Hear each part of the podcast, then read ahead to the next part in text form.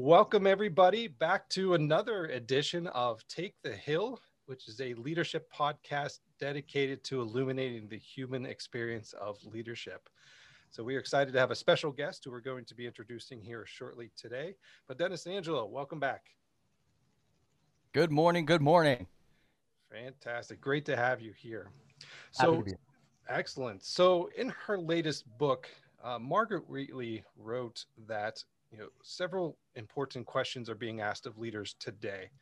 Uh, prominent, pretty much she focuses around, you know, who do you choose to be for this period of time? You know, are you willing to use whatever power and influence that you have to create, you know, islands that evoke and rely upon best human qualities to create, relate, and persevere? And she further writes that leadership is an unshakable faith in people's capacity to be generous with their time, creative, and kind.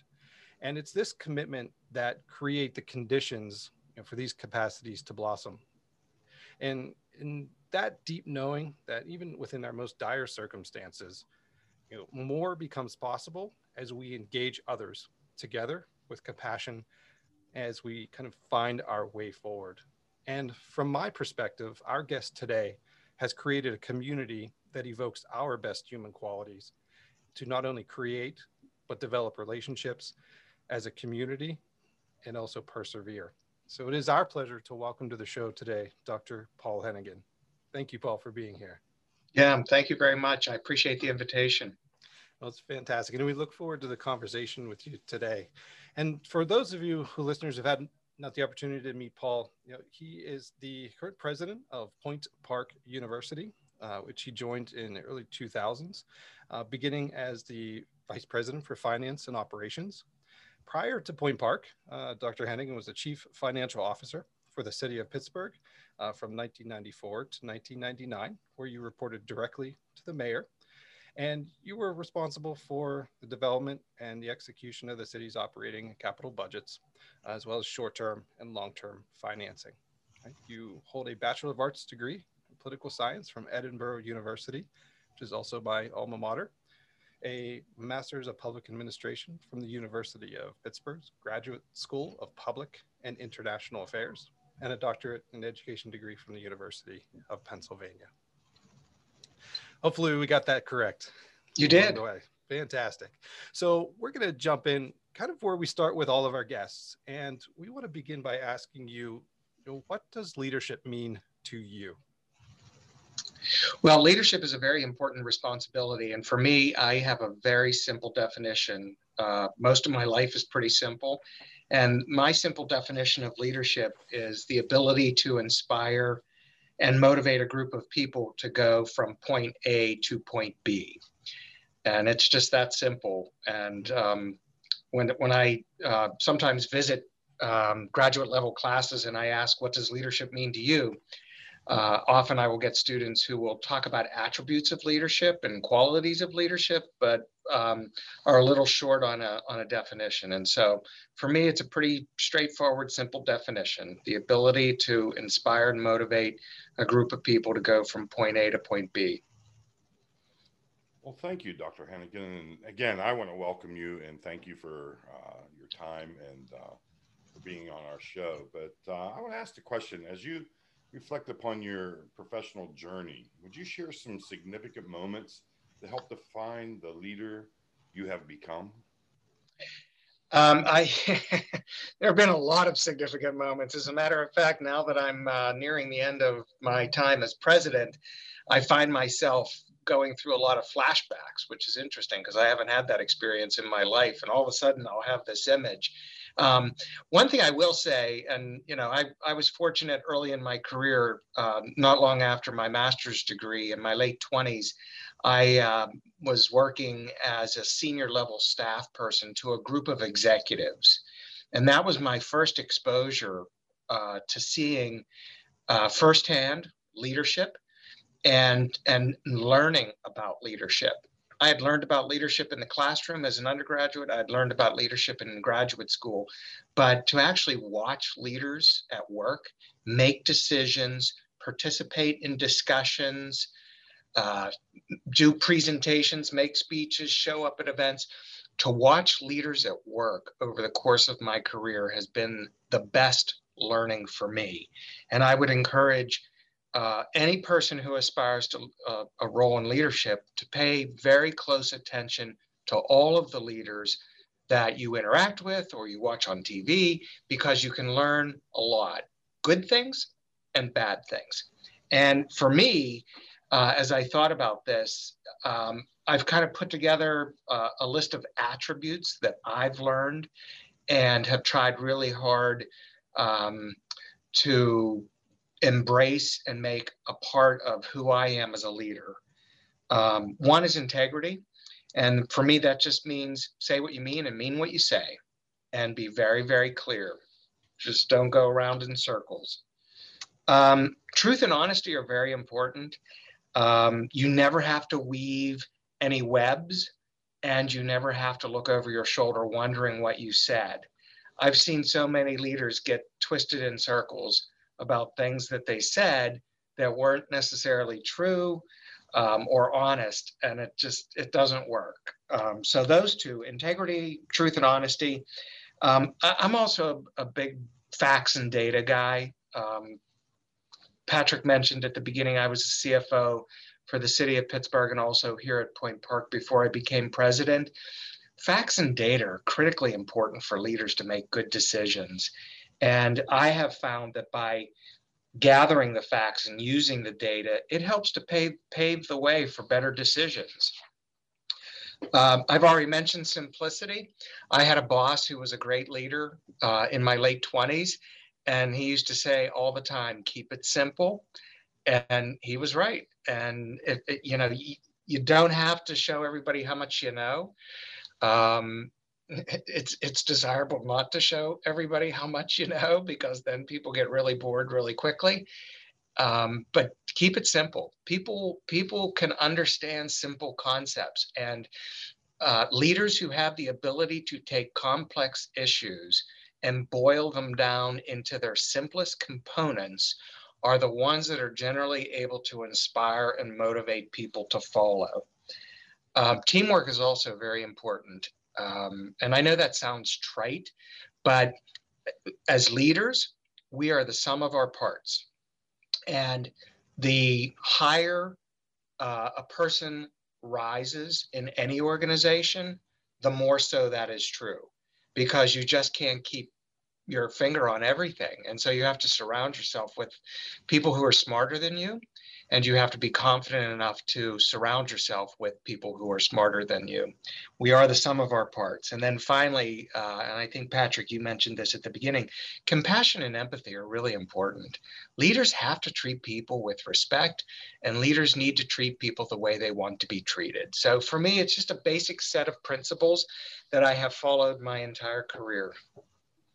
I think, Thank you. I, you know, I, I that one response simplistic really speaks to me because in my prior life before I got into education that I was a maintenance man. It was I always had a it was hilarious. People when I was training somebody in how to fix machinery or do something they would always start with the most complicated thing instead of uh, I would say did you check to see if the start button works or there's power? You know and and they said no I they would dig into this big complicated uh, issue and here it was just a simple solution uh, to a problem. So I appreciate that.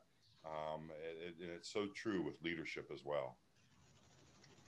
Yeah, that's such a. It, you're right, and, and, like you said, the the more that you move up, I'll just use the word the chain of command, so to speak, in more successively responsible positions, it's that idea where you don't have to use big words or you know these big complex ideas, because at the end of the day, as you mentioned, Dr. Hennigan, sometimes the simplest explanations or the directives are the clearest and the easiest to follow. Uh, and it keeps individuals moving forward. So my one quick follow-up question that you mentioned is how, how do you, as an individual, or what would you tell our students to be the best path to develop the courage to kind of always act with integrity or describe a situation as it is rather than trying to, you know, either lie or, or kind of get into gray areas? That's a really good question. Courage is tough to develop.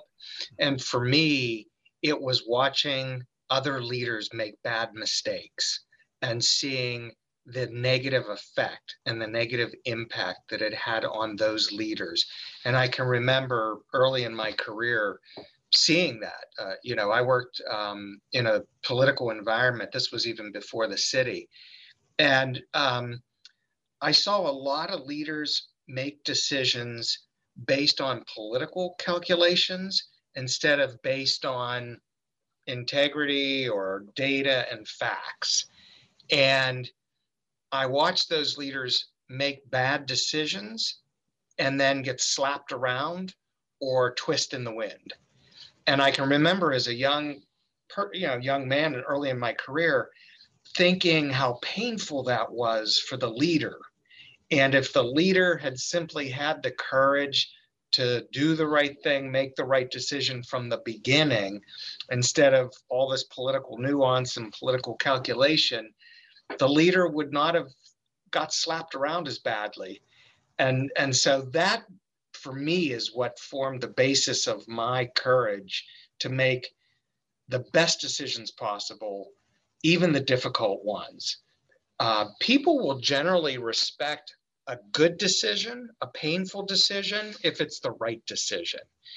Uh, but they won't respect um, bad decisions that, that are made uh, for the wrong reasons.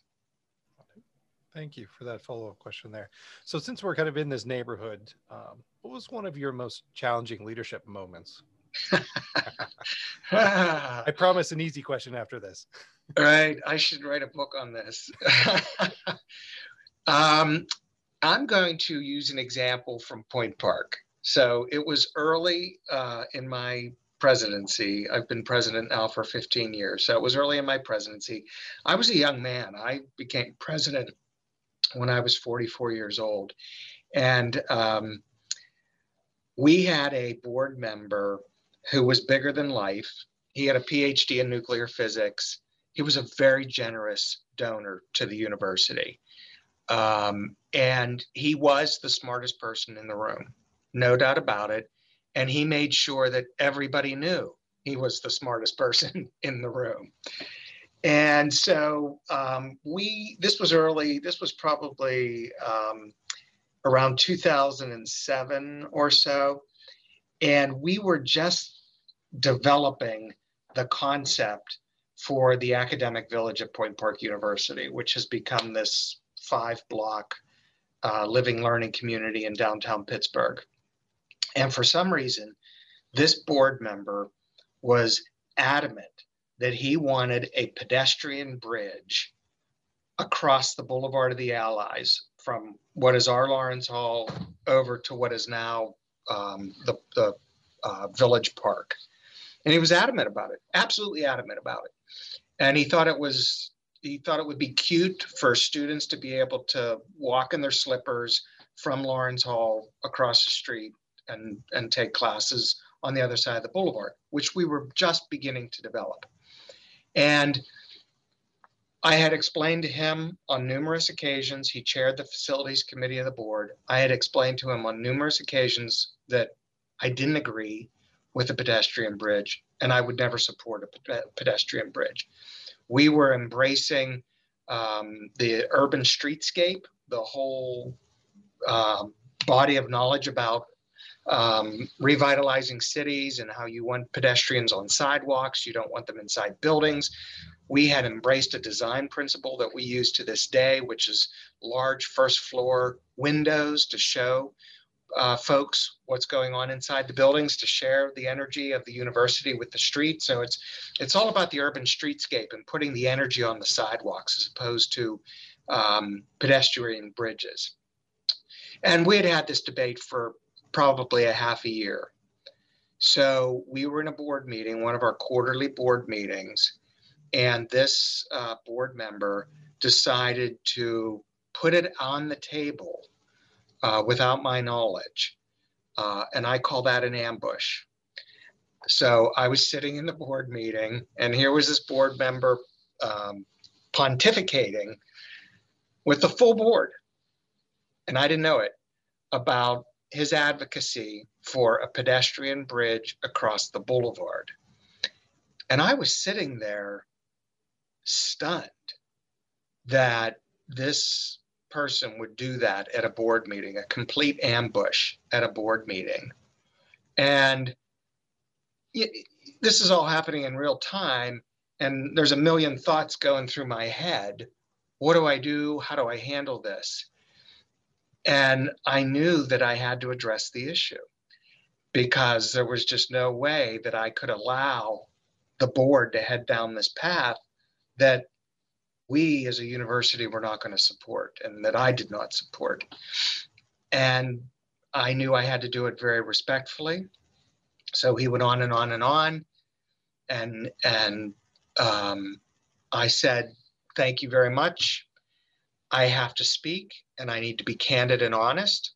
And I will let you know that here are the reasons why I cannot support a pedestrian bridge across the Boulevard of the Allies.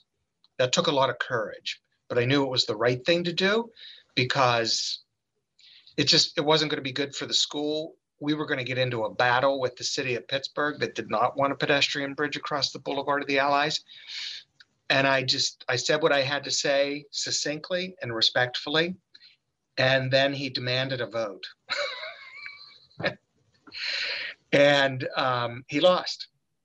Uh, it was two to one, and um, that was a really uh, intense moment in my career as uh, a, a, new president, a new college president. Um, I asked him out to lunch. A couple weeks later, we went out to lunch. As we were leaving the restaurant, he put his arm. He's an older man. He put his arm around me and said, "You're the boss. I'm getting in line and following you." So and the relationship was great from that point on. But boy i'll tell you that was a really really tense moment for me in a board meeting in front of 40 people dr hennigan that's a, an amazing experience to share with us and our listeners and i appreciate you doing that it's always cool to learn uh, kind of inside the four walls what happens sometimes with leaders, especially, you know, I appreciate it being part of the Point Park community and, and just kind of seeing how it goes. Uh, the the guys here on the show, they do bring me on though to ask the really tough questions, and I'm totally fine with embracing that role. So, Dr. Hennigan, if you had to pick a song or a band that you listen to uh, when you need some energy or motivation, what would it be? Oh, you know what? There, I, I like so much music and I like um, a, a, wide span of music. So I'm a rock and roll guy from from high school. Um, and I could just go on and on and list the rock and roll bands that I listen to. Um, I also like uh, the British rock that came over to the United States in the 1980s. I'm a big fan. I still listen to all of that. So I could probably list, I don't know, 10 to 20 um, I don't have a one go to, but I will tell you that um, when I'm looking for inspiration or even sometimes motivation, quiet reflection is is key for me. Um, yeah, uh, I'm more of a quiet, uh, pensive, somewhat introverted. Believe it or not, somewhat introverted. My um, Myers Briggs shows up introversion. Um, but yeah, I don't rely on music for for motivation and inspiration. I, I rely on music for enjoyment. What when you're in those introspective moments of reflection, what are I'm sure it's dependent on what you've gone through in that day or maybe the climate you're currently in. But I mean, what what do you focus on in those moments, or how do you take your life that seems to be on the surface very hectic and all over the place? How do you then reel that back in and and, and just kind of be calm with yourself in that moment? Um, yeah, it depends on what the issue is, but um, I try to sort things out. I, am I'm, I'm a sorter. My, my mind works like a spreadsheet. Um, so I'm putting everything in columns, rows and columns, and sorting things out and trying to do the analysis in my mind. Um, I also write. So when I need to, um, when it's all swirling around in my head, um, it, it sometimes um, it, it will bug me till the end of time. And so what I've learned is to sit down and write it out. And when I write it out and I get it out of here, it clears the head, and then I'm not ruminating anymore or perseverating anymore. Um, so for me, writing is very, very helpful. Getting it out of my head and on paper, because then it helps me do a better job of organizing. When it's in my head and I'm just swirling around and ruminating, then I can't sleep and I can't focus on anything else. When I get it on paper, then I know it's on paper. Then when I'm done, I'll go listen to Bruce Springsteen, U2, Depeche Mode. That's awesome because we weren't going to let you off the hook that easily. I got it all. Fantastic. Well, that kind of helps me because uh, sometimes I have things going through my head and I never really thought about just writing it down and get it out of there. But uh, I'm going to try that. Well, it was a tip that I learned years ago, and I've done it ever since. And I pass it on to as many people as I can. Uh, my wife, my children, um, same thing. Quit swirling. Just write it down. It does help. It helps clear the head. That's that's interesting. You know, you, you brought up another uh, thing that was kind of interesting to me that you're an introvert and and I teach a course that uh, you know most people think introverts can they don't make good leaders and and I've tried to teach this uh, in the contrary that that introverts are very good leaders actually and uh, and but I find that you said that you when you were meeting with that one board member you had to find the courage so as an introvert that that that that had to be hard to get that courage to to uh, challenge them or to uh, speak your piece. But you know, in asking another question, what what other skill sets become value valuable as you take on increasingly challenging leadership roles? I would say that um, in addition to the to, to the courage, the ability to push oneself forward. And that's what helps me to overcome my introversion.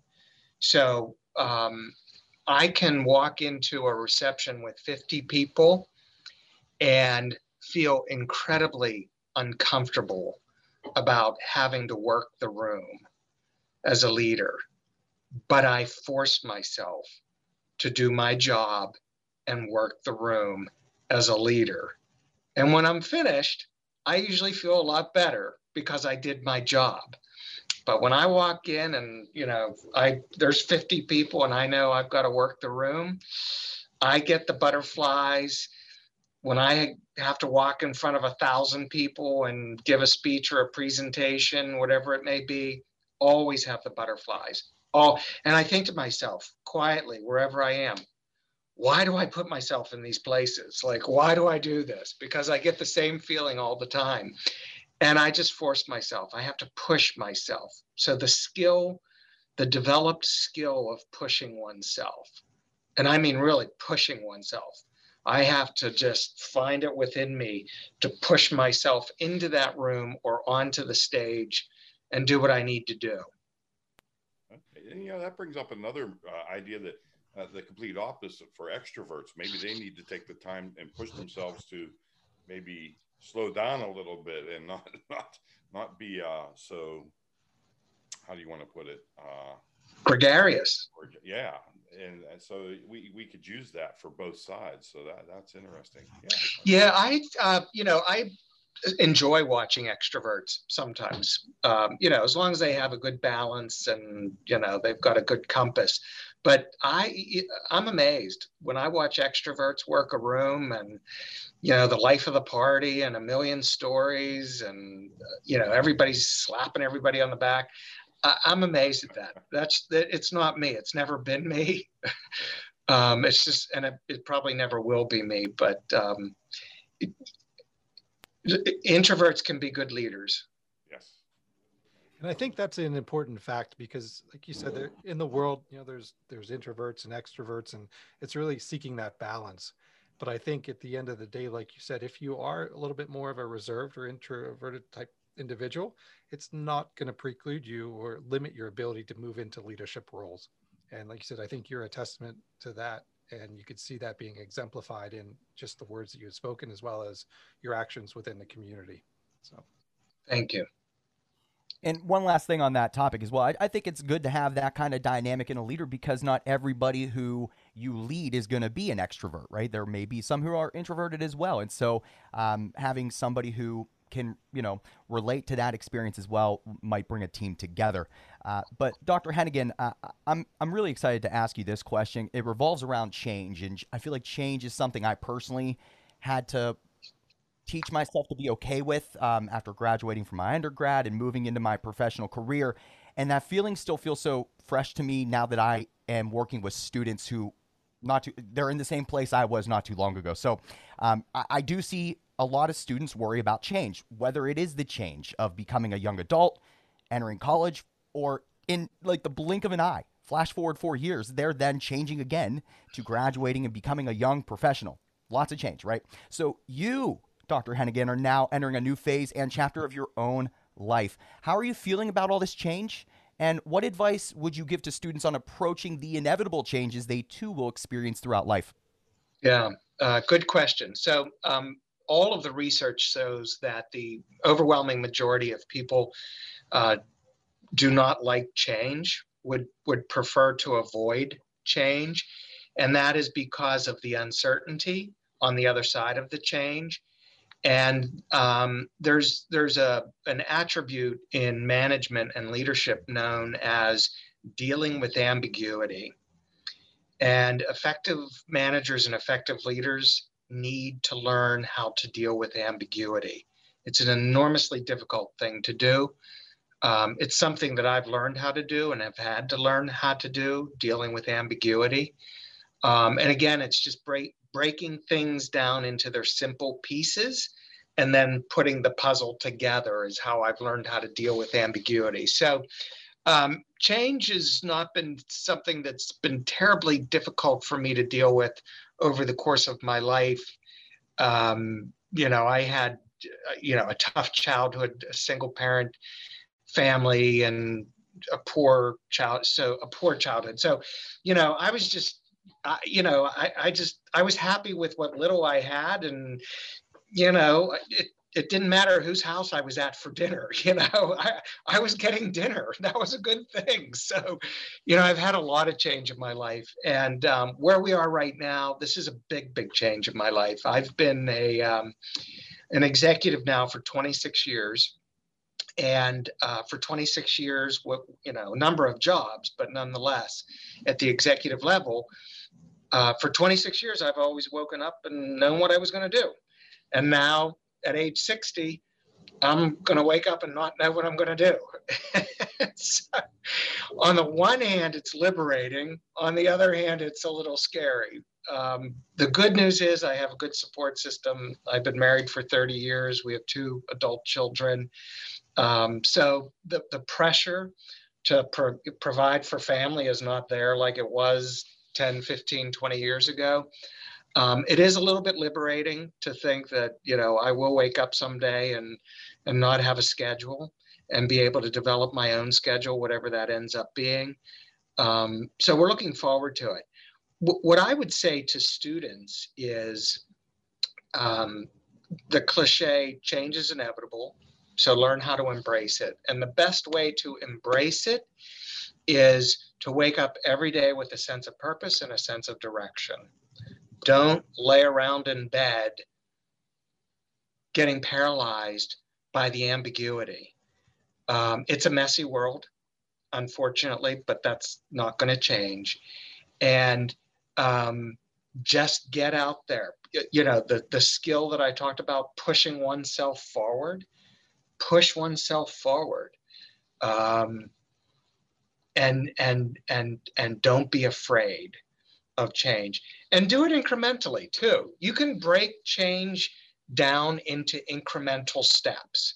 You don't have to go from A to Z in a day. You can go from A to Z in 26 days or whatever, however long you want to take. But the mental process of working through the increments that lead one to a place called change, that incremental approach has, um, I think, is a way to help students embrace change. On a, on a lighter note, Dr. Hennigan, I guess I'm just curious, what's next? um, uh, fishing, camping, uh, maybe another career, teaching? Well, um, you know, I, I really do not know. Um, I, uh, there's a part of me that thinks I should be focused on that right now, but we are managing through a crisis right now, as everybody is. And the, the responsibility of doing that has been so significant for all of us since March that I just have not allowed myself the, the luxury or the benefit to think beyond um, the current position. When, when my mind starts to go there, I get distracted and I can't be distracted right now. So um, I do have a consulting contract with the university, with Point Park University, um, because there are some big projects that they would like for me to get through and finish rather than dumping onto a new president.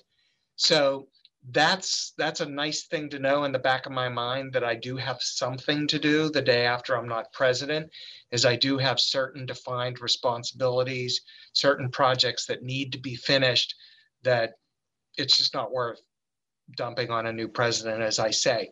And then beyond that, um, uh, we'll just see where it goes. It could be consulting. I don't think I'm going to run to another CEO position anytime soon. Uh, it'd be nice not to have that level of responsibility for a while. And I've often joked uh, that I'd be happy selling ice cream on the beach. And, and I think I would be. I love that. And so, what type of ice cream, by the way?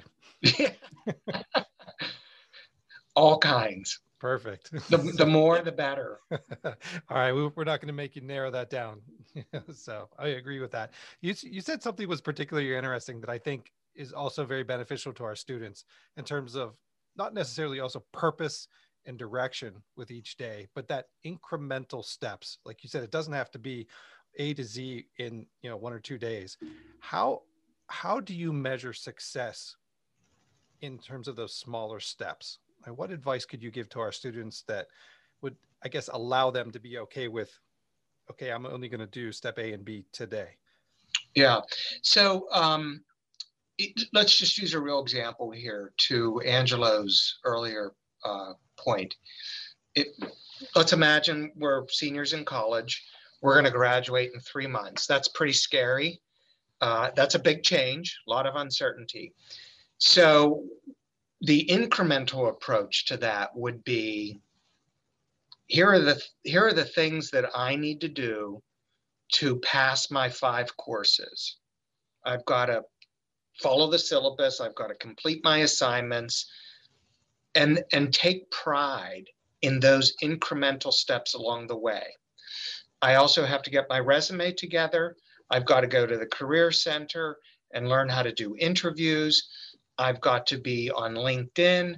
I've got to be doing so list out all the incremental steps, ideally in some kind of chronological order, so that as you achieve those incremental steps, you can take pride in those little achievements. And then it's the little achievements day after day after day that will add up to the big achievement of graduating, going on job interviews, uh, getting the job. I really helping students to break it into pieces and to to appreciate the accomplishment of the pieces instead of focusing on I have to have my job by June or you know like that's a big thing. But there's a million pieces between now and getting the job in June that are worth celebrating. And it also builds confidence by taking that incremental approach and seeing the achievement of, of each increment, each piece. Um, it helps to build confidence. Yeah, and I love that both the confidence and seeing that progress is so important, especially today, just because of the amount of distractions and information and pressure and stress and anxiety our students are kind of experiencing. It's uh, it's something that I think they need to keep in the back of their minds. Um, so as you reflect back, we're going to give you maybe one more difficult question here, and that is, you know, as you think about your time with Point Park, you know, what's going to be one of your most cherished memories? That is a difficult question because there are many, many, many, many. Um, you know, um, the, the cooperative education program for our students is a good memory. The academic village, um, but I think that the the best memory that I have uh, walking away from the university will be the emerging leaders that we have throughout the university right now.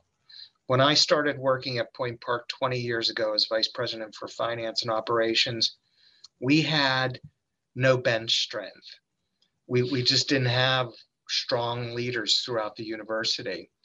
And what we have now is this emerging group of leaders across the board who have vision and have passion for what they're doing.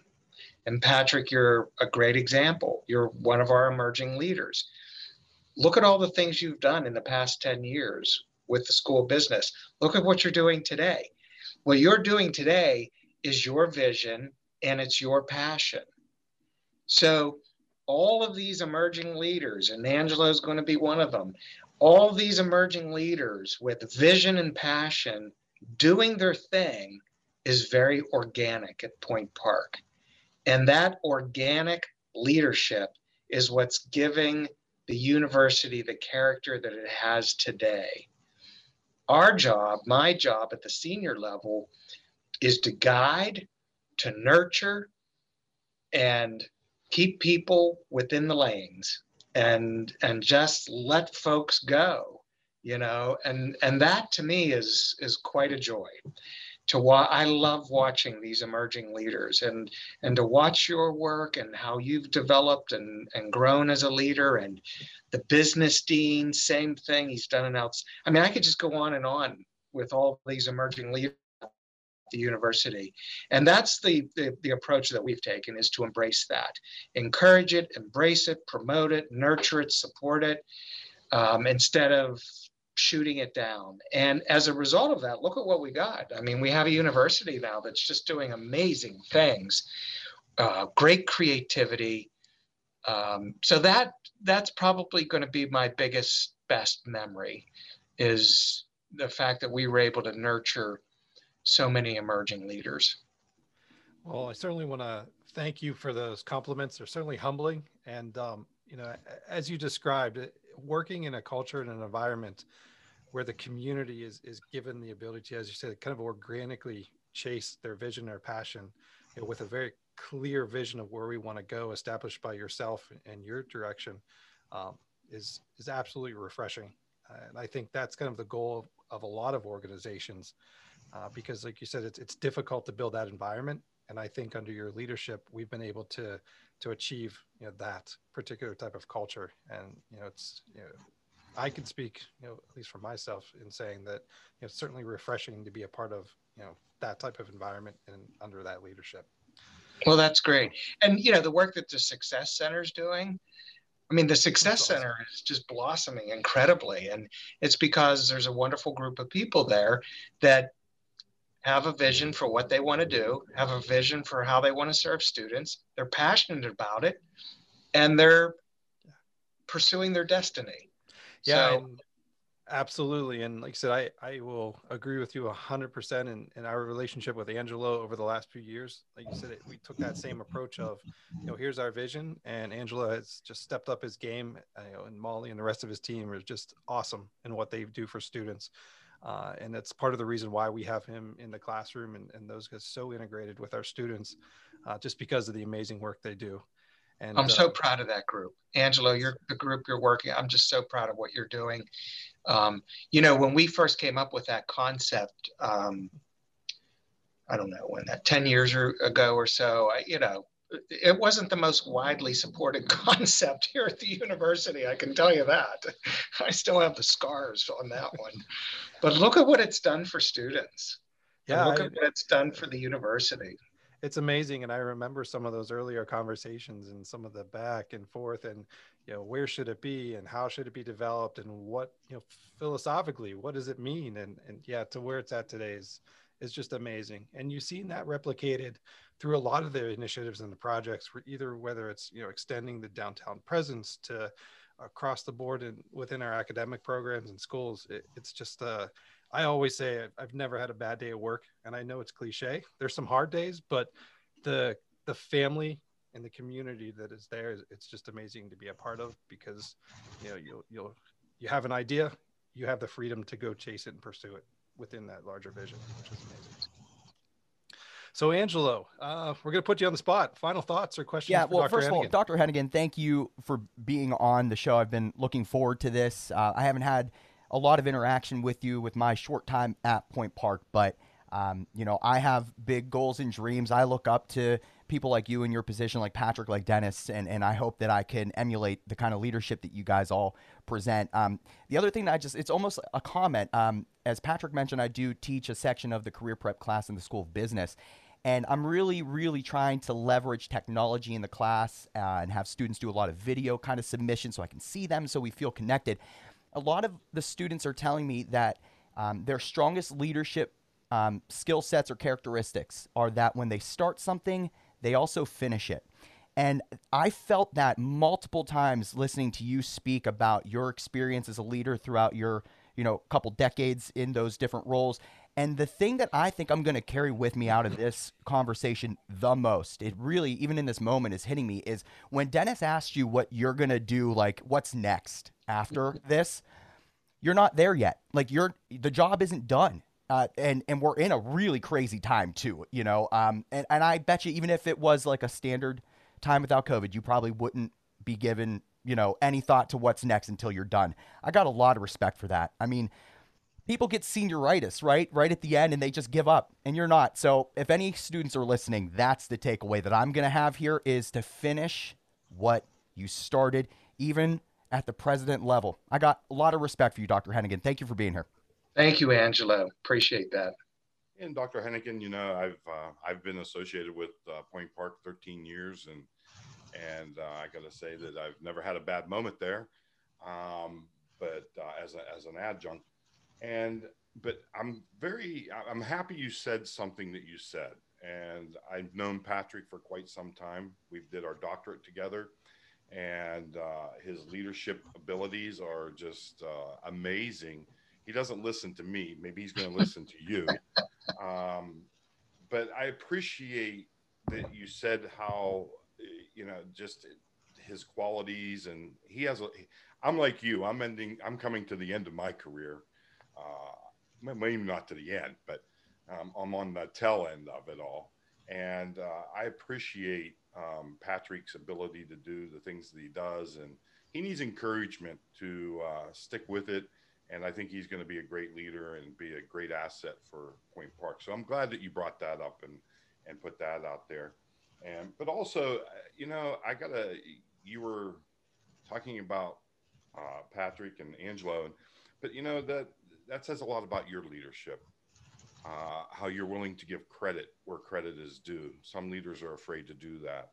And uh, I found when I was running schools, I was running a lot of for-profit schools back in the day and at top positions. And and I had people always tell me, "Oh, you do such a great job." I said, "I don't do anything. It's the people under me that do everything to make me look good." And you know, my people appreciated that, and I'm sure they appreciate what you what you're saying. But you know, you also allowed these individuals to, in order for them to become leaders, you allowed them to develop under your leadership, and you gave them the uh, ability to uh, to use or to um, uh, present ideas and to execute them. So that says a lot about your leadership, and I appreciate that as well. And uh, so, again, Thanks. I thank I thank you for coming on the show and sharing all your experiences, and and I'm sure that uh, a lot of individuals are going to. I, am going to start writing things down. I'm going to try that. I know it's going to work. Uh, Let me know. Always full of something. Yeah. but again, thank you. And thank you. I appreciate it. Yeah, and Dr. Anna, thank you again today for sharing your reflections on leadership with us. Um, like I said, they will no doubt provide insight and inspiration for years to come. You know, as we we share this with not only our audience of listeners, but we integrate this into our classroom uh, for the students to watch. So I also want to personally thank you uh, for sharing your perspective with me over the years, uh, as I know they were instrumental in both my academic and professional development. Um, and we at the team here at Take the Hill want to wish you, your wife Colleen, and your family all the very best in whatever adventures are waiting over the horizon. So thank you for being here today. We thank you very much. I really do appreciate it, and uh, maybe someday we'll have some ice cream on the beach. I look forward to it. Absolutely. So we're gonna we're gonna right. hold you to that. Very good to be with all of you, and thank you for the good work that you're doing. Thank you. So, listeners, everyone, thank you for being here today with Dr. Hennigan. And you know, as we begin to wrap up our time, you know, my final thoughts really are that the truth is, you know, it's not where you begin your adventure. You know, it's simply that you have the courage to take that first step and you may not go where you are intended to go, uh, but I'm willing to bet that you're going to end up where you intended to be. You know, so rise up, you know, find your pathway forward and live the life of your dreams. So until next time, thank you, everybody.